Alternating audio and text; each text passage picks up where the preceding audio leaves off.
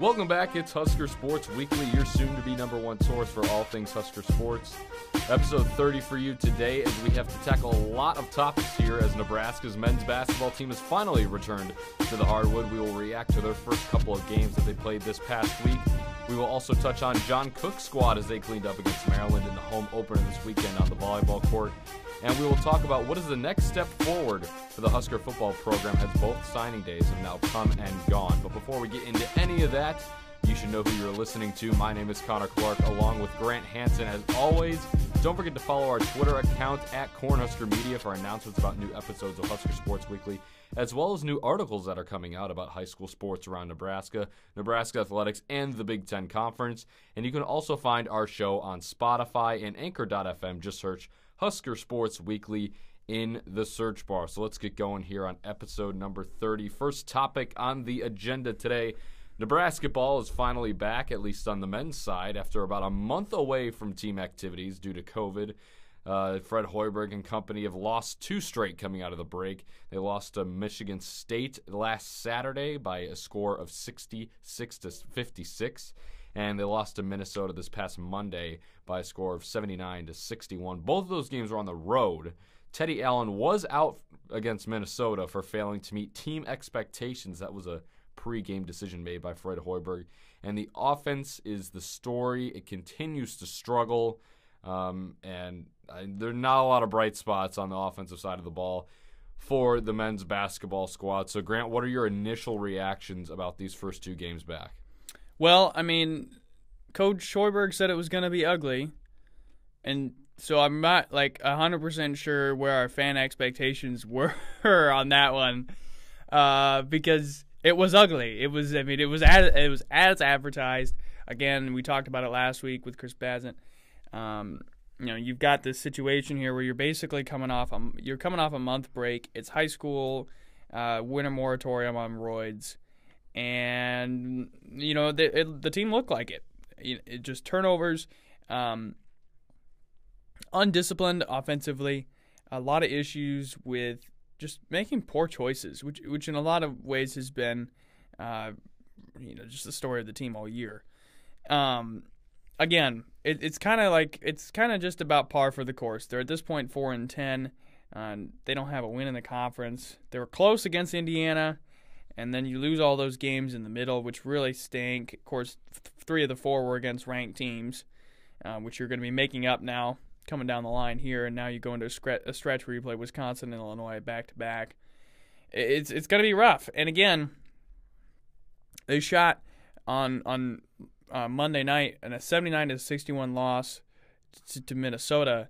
You know they shot a brutal 36%. Now Minnesota didn't shoot much better at 37 but they still managed to score 79 points. And and I think the thing with Nebraska offensively that I've really come into is that they struggle to make shots, period, and they struggle offensively in just about every way imaginable.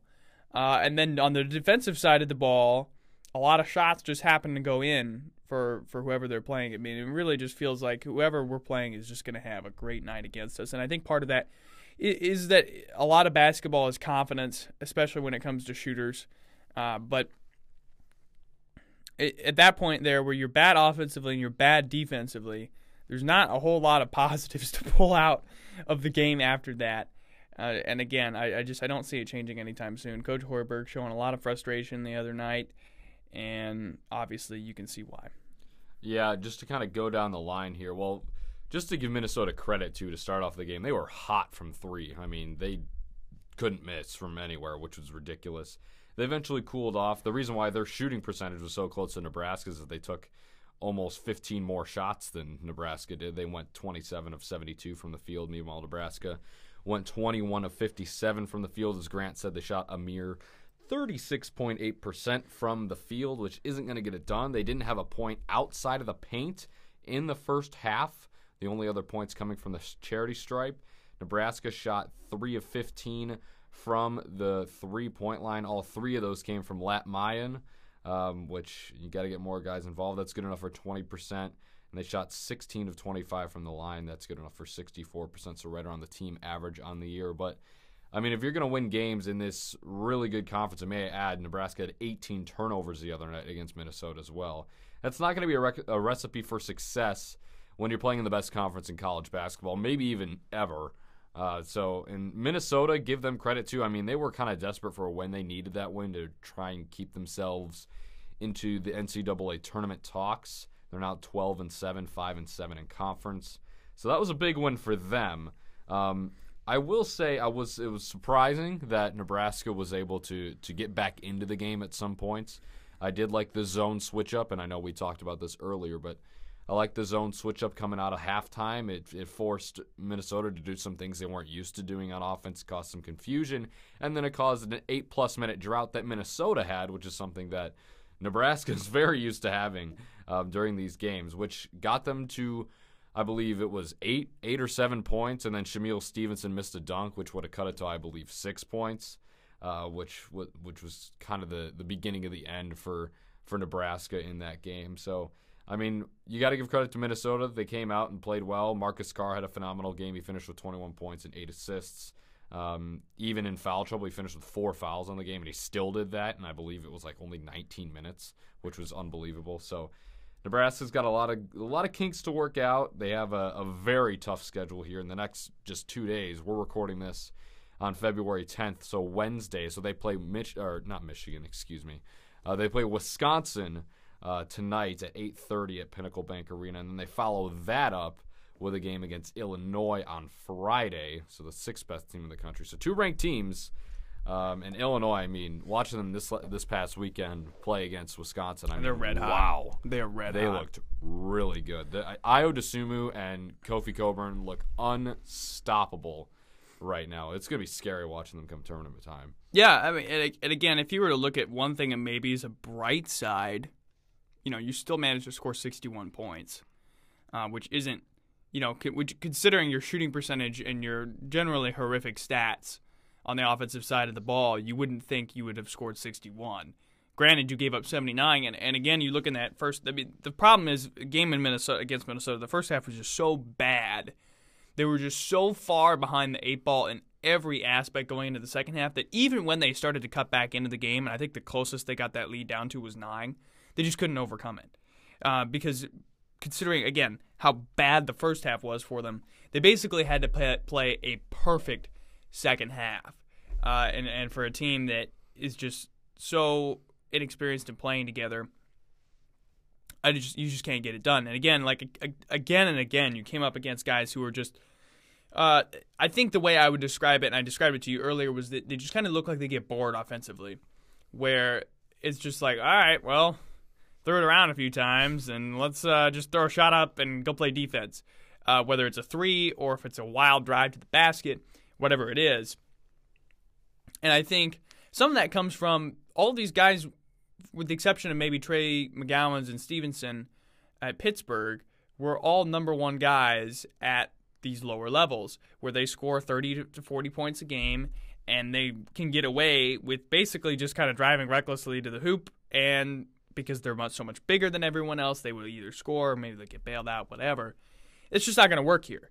And and so i think you know the the program experienced a lot of that last year as well. Uh, the problem is all the guy, all the guys up and left. And so you're kind of just doing the same thing again. And maybe they'll figure it out by the time or maybe they'll stick around. Who knows? Uh, but it, it's it, it's just not it's not a good situation offensively. And again, I, I think a lot of it is just not being prepared to play at the Division One level, where some of that stuff just doesn't work. Well, yeah, and a, a big help for for Hoiberg, hopefully next year, is that I, I would like to see like eighty percent of the roster stay.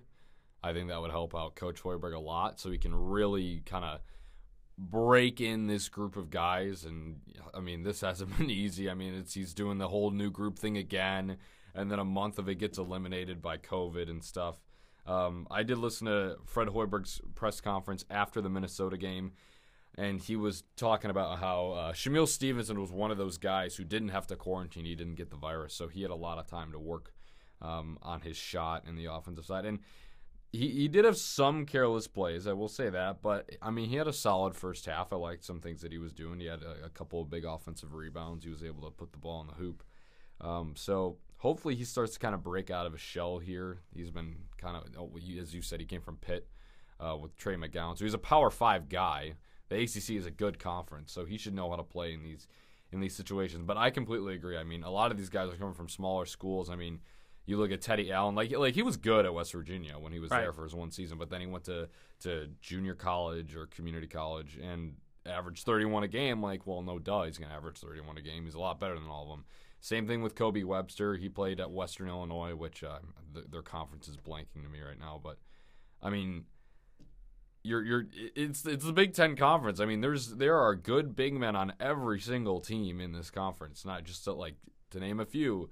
Uh, you, you Kofi Cockburn, you're going against him this Friday. Wisconsin's got a couple of good big dudes inside. They also have Matt Davidson who can defend well on the outside. So there's no nights off in this conference, and these guys just really need to learn how to play in this conference. And hopefully, next year's recruiting class will work out well as too. Um, obviously, we have Bryce McGowens coming in the first five star in program history, so hopefully we can kind of keep a good nucleus around him. I know we've talked about how just we're kind of almost game planning for next year to kind of center the offense around him.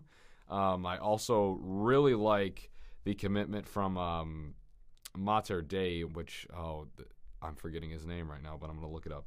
But um, I, I I think there there there is a bright future. It's just a matter of these guys just learning how to play in the Big Ten. Yeah, yeah. And again, like you could sense the frustration from from Hoiberg and and and so you feel bad for him in a lot of ways because I don't think he's used to experiencing this. Like you know, with the Bulls, he had he he was kind of mixed with the Bulls. Yeah, like he had some ups and he had some downs. And at Iowa State, majority ups. And here it's been majority downs, and it's through two years, and maybe they'll break through next year. But it's it's a double symptom here of having a very very tough conference, and a relatively pro- young program, and inex- certainly inexperienced at this level program, uh, that you know that has just been losing forever. I mean that that that is a hard hard thing to change, and certainly can't be done overnight. Right, and I, I mean personally, I'm going to keep Hoiberg on a very long leash. Wilhelm Breidenbach, There you that's, go. that's his name. I love the rec specs that he wears too. I, I'm looking forward to him. He's a six Yeah, I like nine too. center, so he'll add a little bit of size along with six six Bryce McGowens.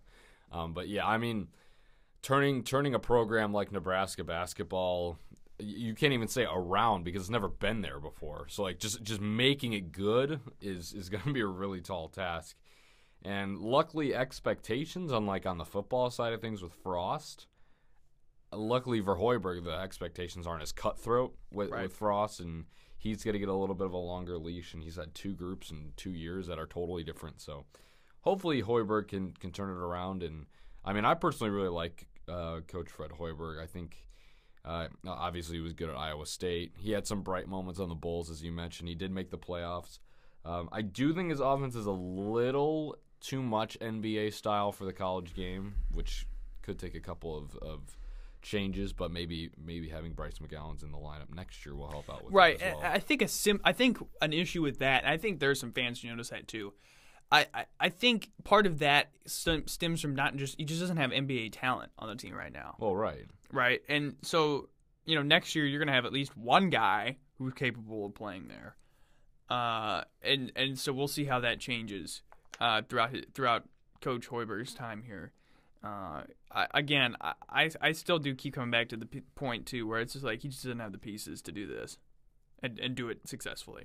Well, I mean, looking at the recruiting class for next year, according to 24 7 Sports, it's nationally ranked 24th in the country, which is actually pretty good. Third in the Big Ten, which is very good considering as we've talked about all year how good this conference is. The only two teams above them are Michigan and Michigan State. So that that's interesting to look out for. So hopefully Fred Hoiberg will have some pretty good uh, talent coming through the door next year. So we'll move on from, I guess, the somewhat depressing topic of Nebraska men's basketball to a, a very a very happy topic, one that everybody wants to talk about. The fourth ranked Nebraska Cornhuskers took the volleyball court this past weekend and took care of business against Maryland. Um, I'll just state this right now. I'm not a huge volleyball guy. I'm still getting into that world. Grant called the Saturday game for KRNU Radio, and so he that that I'll, I'll leave it up to you mostly for this for this recap. But uh, just just to kind of go over a little bit, Nebraska won on Friday three to one, and then on Saturday three to nothing.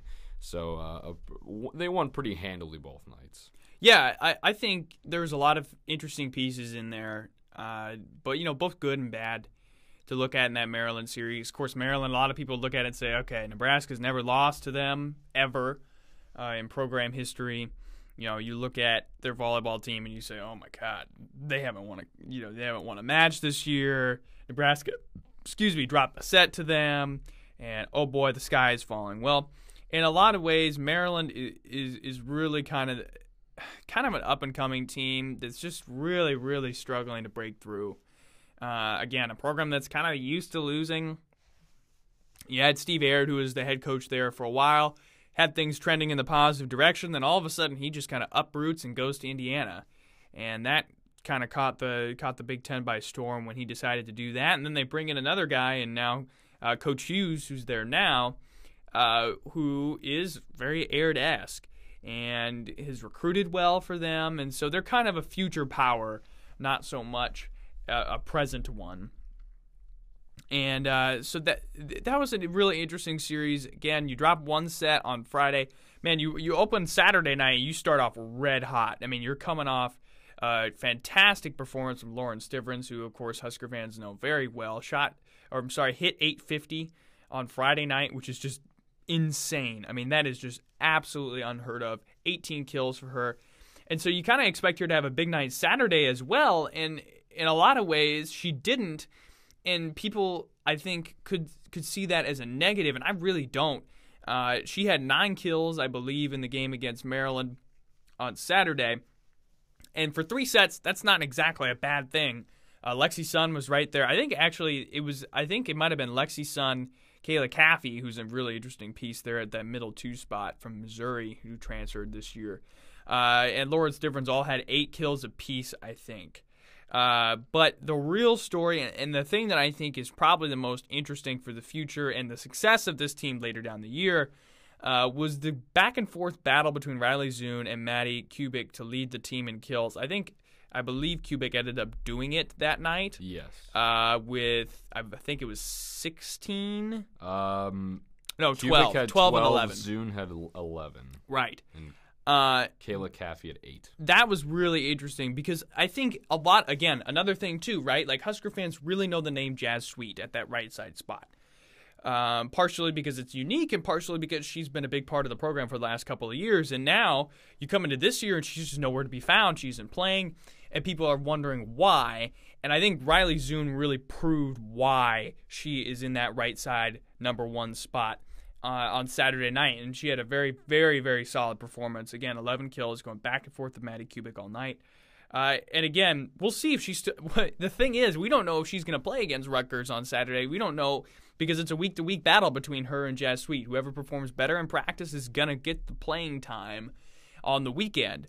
Uh, you would think that she'd put herself ahead, but we don't know for sure. So that that was probably my biggest thing. 278 is what the Huskers are hitting for the year. You want to be hitting about 300. I think if you're hitting 300 for each of your matches, uh, which is by the way, your hitting percentage is uh, kills minus errors over attempts is how you calculate that. Uh, again, if you're hitting that 300 mark, you're going to be doing well. But Again, another chance this week against Rutgers, a team that's also really struggling, one in five. Uh, you're on the road. You get a chance though in Piscataway to really kind of still figure out who you are as a team and try to iron out some of the kinks. Because again, those last two sets against Maryland, uh, you struggle a lot, uh, especially in the second set. You didn't you didn't take care of business as well as you would have liked there. And then the third set, you started out just like the first, really really strong, and then closed like the second.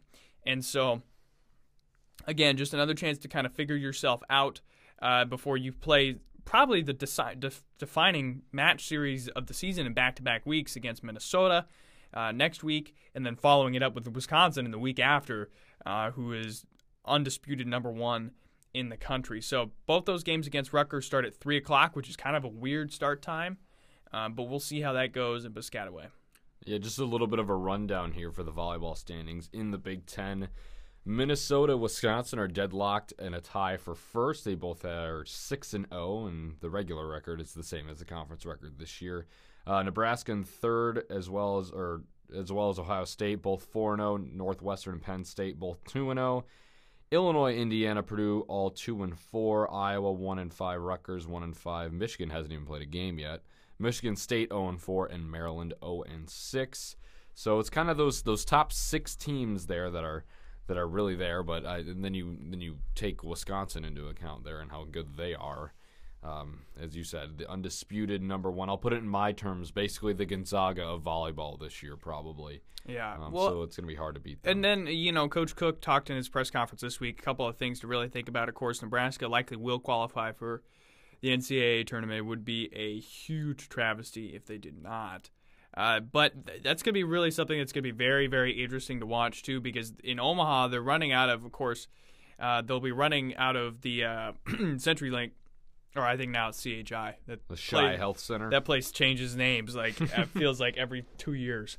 Uh, but they'll be running out of CHI as well as the convention center, and so that was something that Coach John Cook was really, really interested in talking about in that he really hopes the NCAA takes care of things by effectively making hey we don't want sport court club volleyball kind of floors for this for the teams that are playing in the convention center you know we want actual hardwood we trying to set up like basically mini arenas in there to play from so that that that thing's going to be really interesting as well because how do you accommodate 48 teams you're going to be playing 16 matches at once uh, or 16 matches throughout the day during some of those tournament, the early tournament rounds. So that that's another thing to watch too.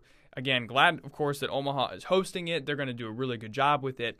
But how logistically do you set some of those things up? That's going to be really big to watch. I mean, I couldn't have said it any better myself here. But yeah, Nebraska volleyball doing pretty well. Um, as Grant said, they can really kind of find their their true identity here um, next weekend, and then two great opponents in Minnesota and Wisconsin coming up in the two weeks after that. So we'll move on to our, our final scheduled topic. At least we can go beyond that if if we want to. Um, but the final signing day has come and gone. Nebraska football with their final recruiting class for the 2021 year. Early enrollees are in Lincoln. They have gotten to work with the rest of the team despite all of the the COVID stuff, and we can move on from all the transfer stuff, and hopefully we can we can uh, make a step forward here. So just a couple of, of overall stats about this recruiting class. Since ranked 20th nationally, fifth in the Big Ten, and when I was looking at these rankings, actually, it was very interesting to me. But Maryland is at number four in the Big Ten. They have one five star and four four stars. Nebraska has four four stars and 16 three stars, which is good enough for the fifth spot. But obviously, I mean, you know, you know the guys, Thomas Fidone. Um, I'm not even gonna Wynden Ho'ohuli from uh, Hawaii. That was a big get for uh, yeah, this Nebraska a- defense. Forgive me if I said that wrong, but I mean, th- this is a pretty good, a pretty good uh, recruiting class. Lots of local kids, which is which is big. Obviously, a lot of people were disappointed to see Avante Dickerson go to Oregon over this past couple of weeks, but it was also kind of expected. But overall, I think uh, this this recruiting class is is good enough to. Well, I, I say I hope so, but to make that next step forward, give the young guys a chance. We also have transfers like Oliver Martin from Iowa, who's a four star wide receiver, Markese Stepp from USC, who's a four star running back, Samari Toure from uh, Montana. He's a he was originally a two star receiver, but he tore it up at Montana. He was really good. So hopefully these younger guys and these transfers can can fill these spots and. Uh, once again, I, I, said it last year. I'm going to say it again, but I, I am pretty high in this recruiting class. yeah, I mean, I think we kind of keep coming to the to the same point. I think over and over. Um, you know, you've got a program that consistently recruits inside the top 20. Coach Frost has done that all four years. He's consistently recruited in the top half of the Big Ten, and yet the results have not yet arrived. And so, I think that that is like, I mean, you you have like and again, you have good pieces like Teddy Prochazka. At the very least, on the line, should make a relatively significant impact. Thomas Fidone should certainly make impact almost immediately. Uh, and so again, like uh, this, this really to me is the year where the rubber meets the road for Scott Frost. Uh, and at this point, you've had several recruiting classes that are yours. Now, now you're hiring extra pieces. Excuse me, uh, Bill Bush, defensive analyst.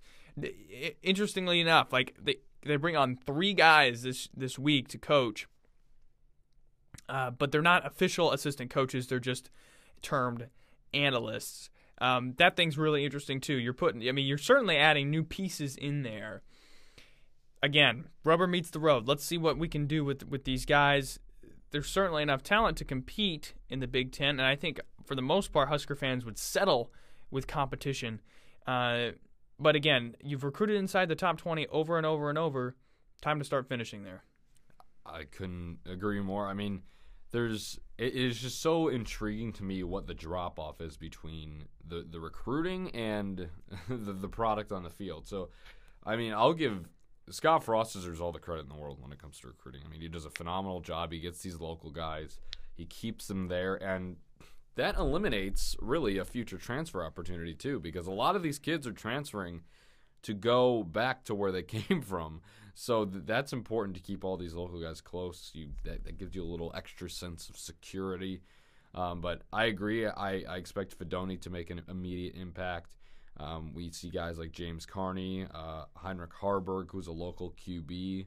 Um, he's six five. I mentioned the transfers earlier. I I've watched film on Markese Stepp and Samari Toure so far, and I like both of them very much. Samari Toure is a great route runner. He's fast.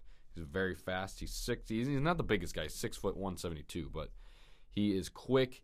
If he gets out in space, you better watch out because he's getting the ball. Um, well, at least at Montana, he got the ball. Let's hope he gets the ball here. But lot, lots of potential coming out of this transfer class and this recruiting class. Um, Oliver Martin, I believe this is his third Big Ten stop. yeah, uh, well, he caught a pass for Nebraska against Iowa, which would be, I believe, the first player in the Big Ten to catch a pass. Again, I, I'm trying to remember if it was exactly against his former school or if he had caught a pass for four different Big Ten teams, uh, which I believe that is the record. I think he holds one, if not both of those. I mean, I would hope that's some sort of record. uh, but I, it's interesting. It, again, it always is interesting. We always kind of we've been like sitting here forever on like the whole like there's a lot. There's a lot of potential. there's, there's, a lot of potential. There's a lot of potential. We're drinking here. the Kool Aid, ladies and gentlemen. I, I, but again, like I'm just not letting myself get too excited because there's really not that much see, to get too see, excited about until you, it happens. You say you say that now. It's only February. Just, I know. Just wait until the summer months roll around. I know. Just I know. I mean, there's a chance, right? Like, there's a chance here to basically be reborn from the ashes, burn, burn the old away, burn the bridges, um, and and, and see what comes about this year. It's going to be really interesting, uh, but again, like I said, not not setting my hopes too high, and hopefully they are far far exceeded. Well, even if Nebraska isn't going to be like great next year, I mean, there's still probably going to be a lot to be excited about going into the next football season. Just kind of with life in general, about like the vaccine getting rolled out, hopefully quicker. Um, people being able to go and watch, and downtown Lincoln kind of being that hub on Saturdays once again. After this year, it was like almost like a ghost town, at least around the stadium, because nobody was allowed there. But uh, hopefully, though, there will be a lot to to look forward with that as well. But yeah, I mean, hopefully the younger guys can kind of step up, fill that spot, build a foundation um, to to what this team could be. Because every every great team needs a foundation here. Um, that's really the only way that this uh, team is really going to take that next step. So.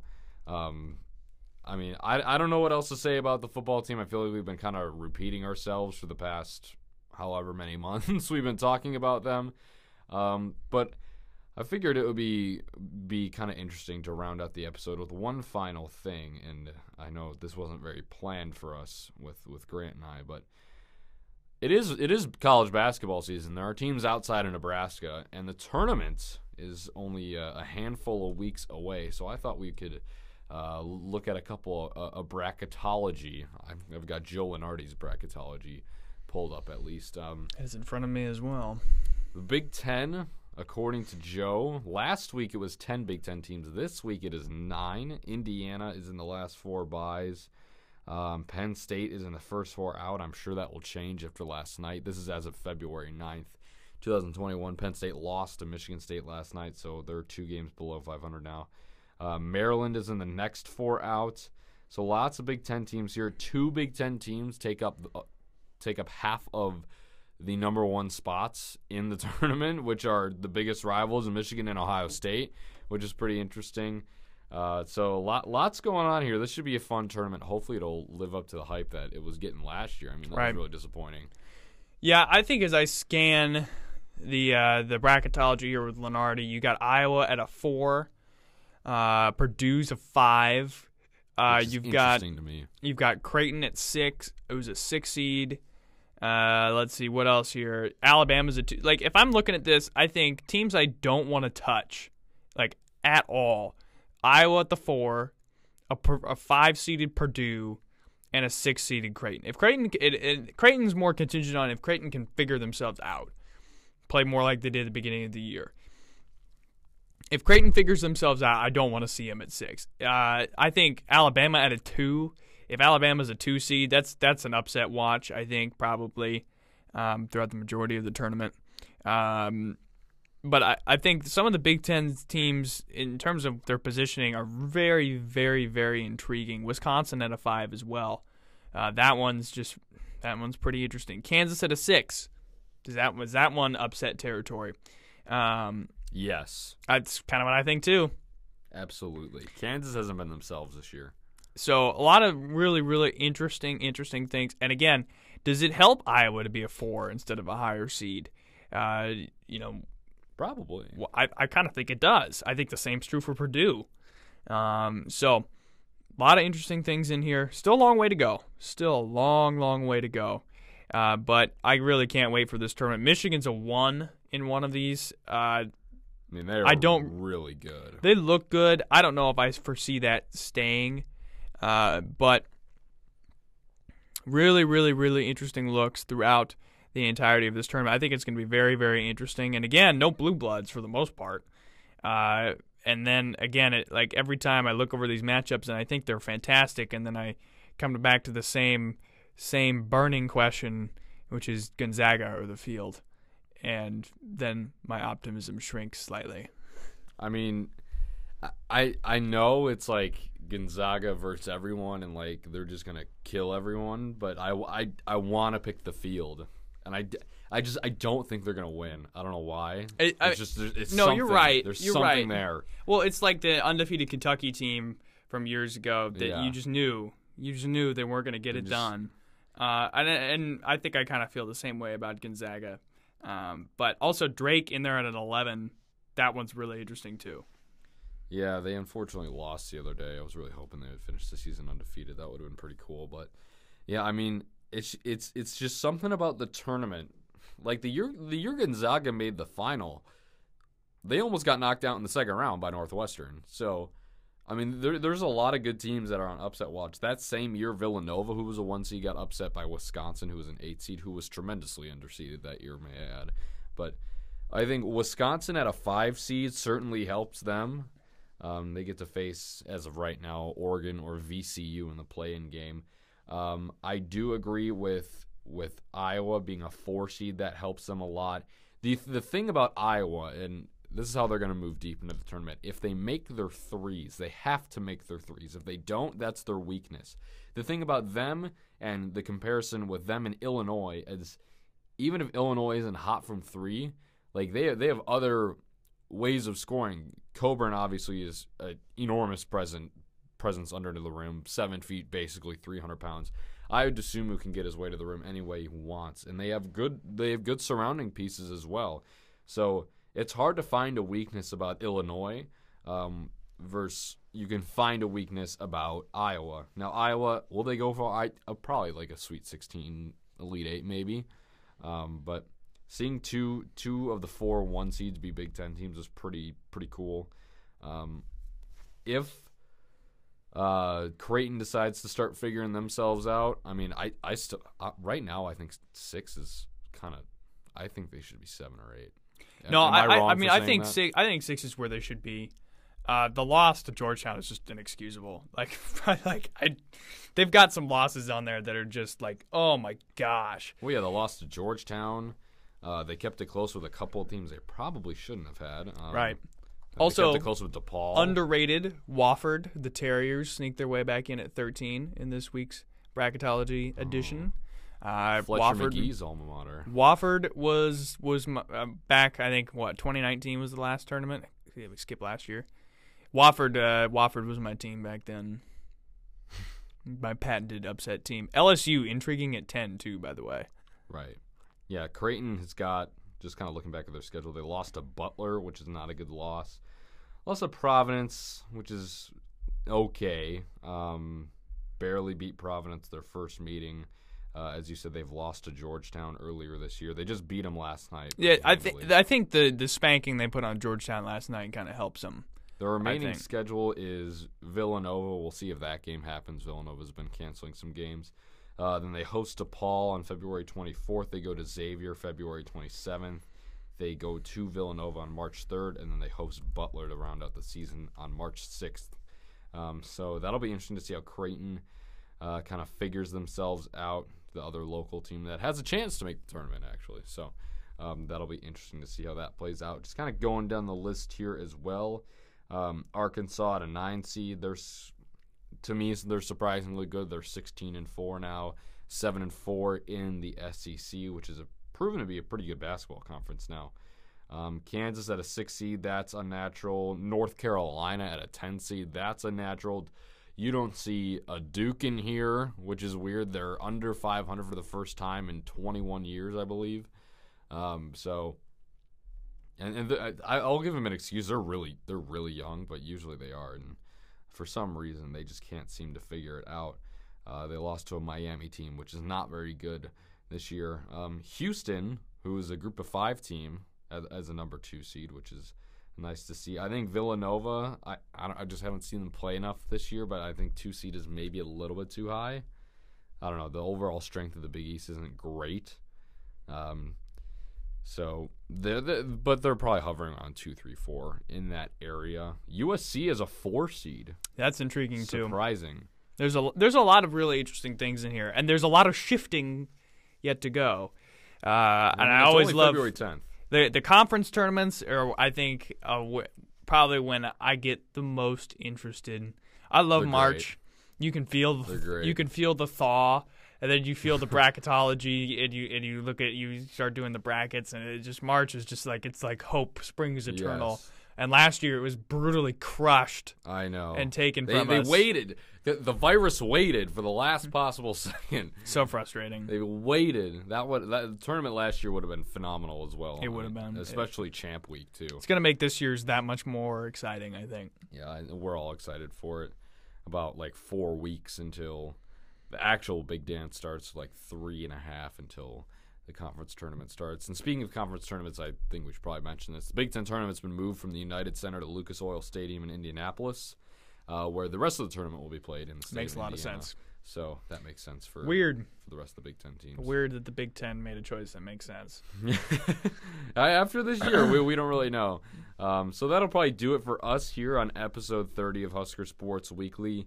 Talked about Nebraska basketball, bracketology, the women's volleyball team, who continues to prove that they are the fourth team in the country for a reason. Um, we talked about Nebraska football and their steps moving forward. So once again, thanks so much for listening. Go check out our website. We have a bunch of new stories up there. Three high school stories, a new Nebraska basketball story up there, and you can find our podcast up there as well.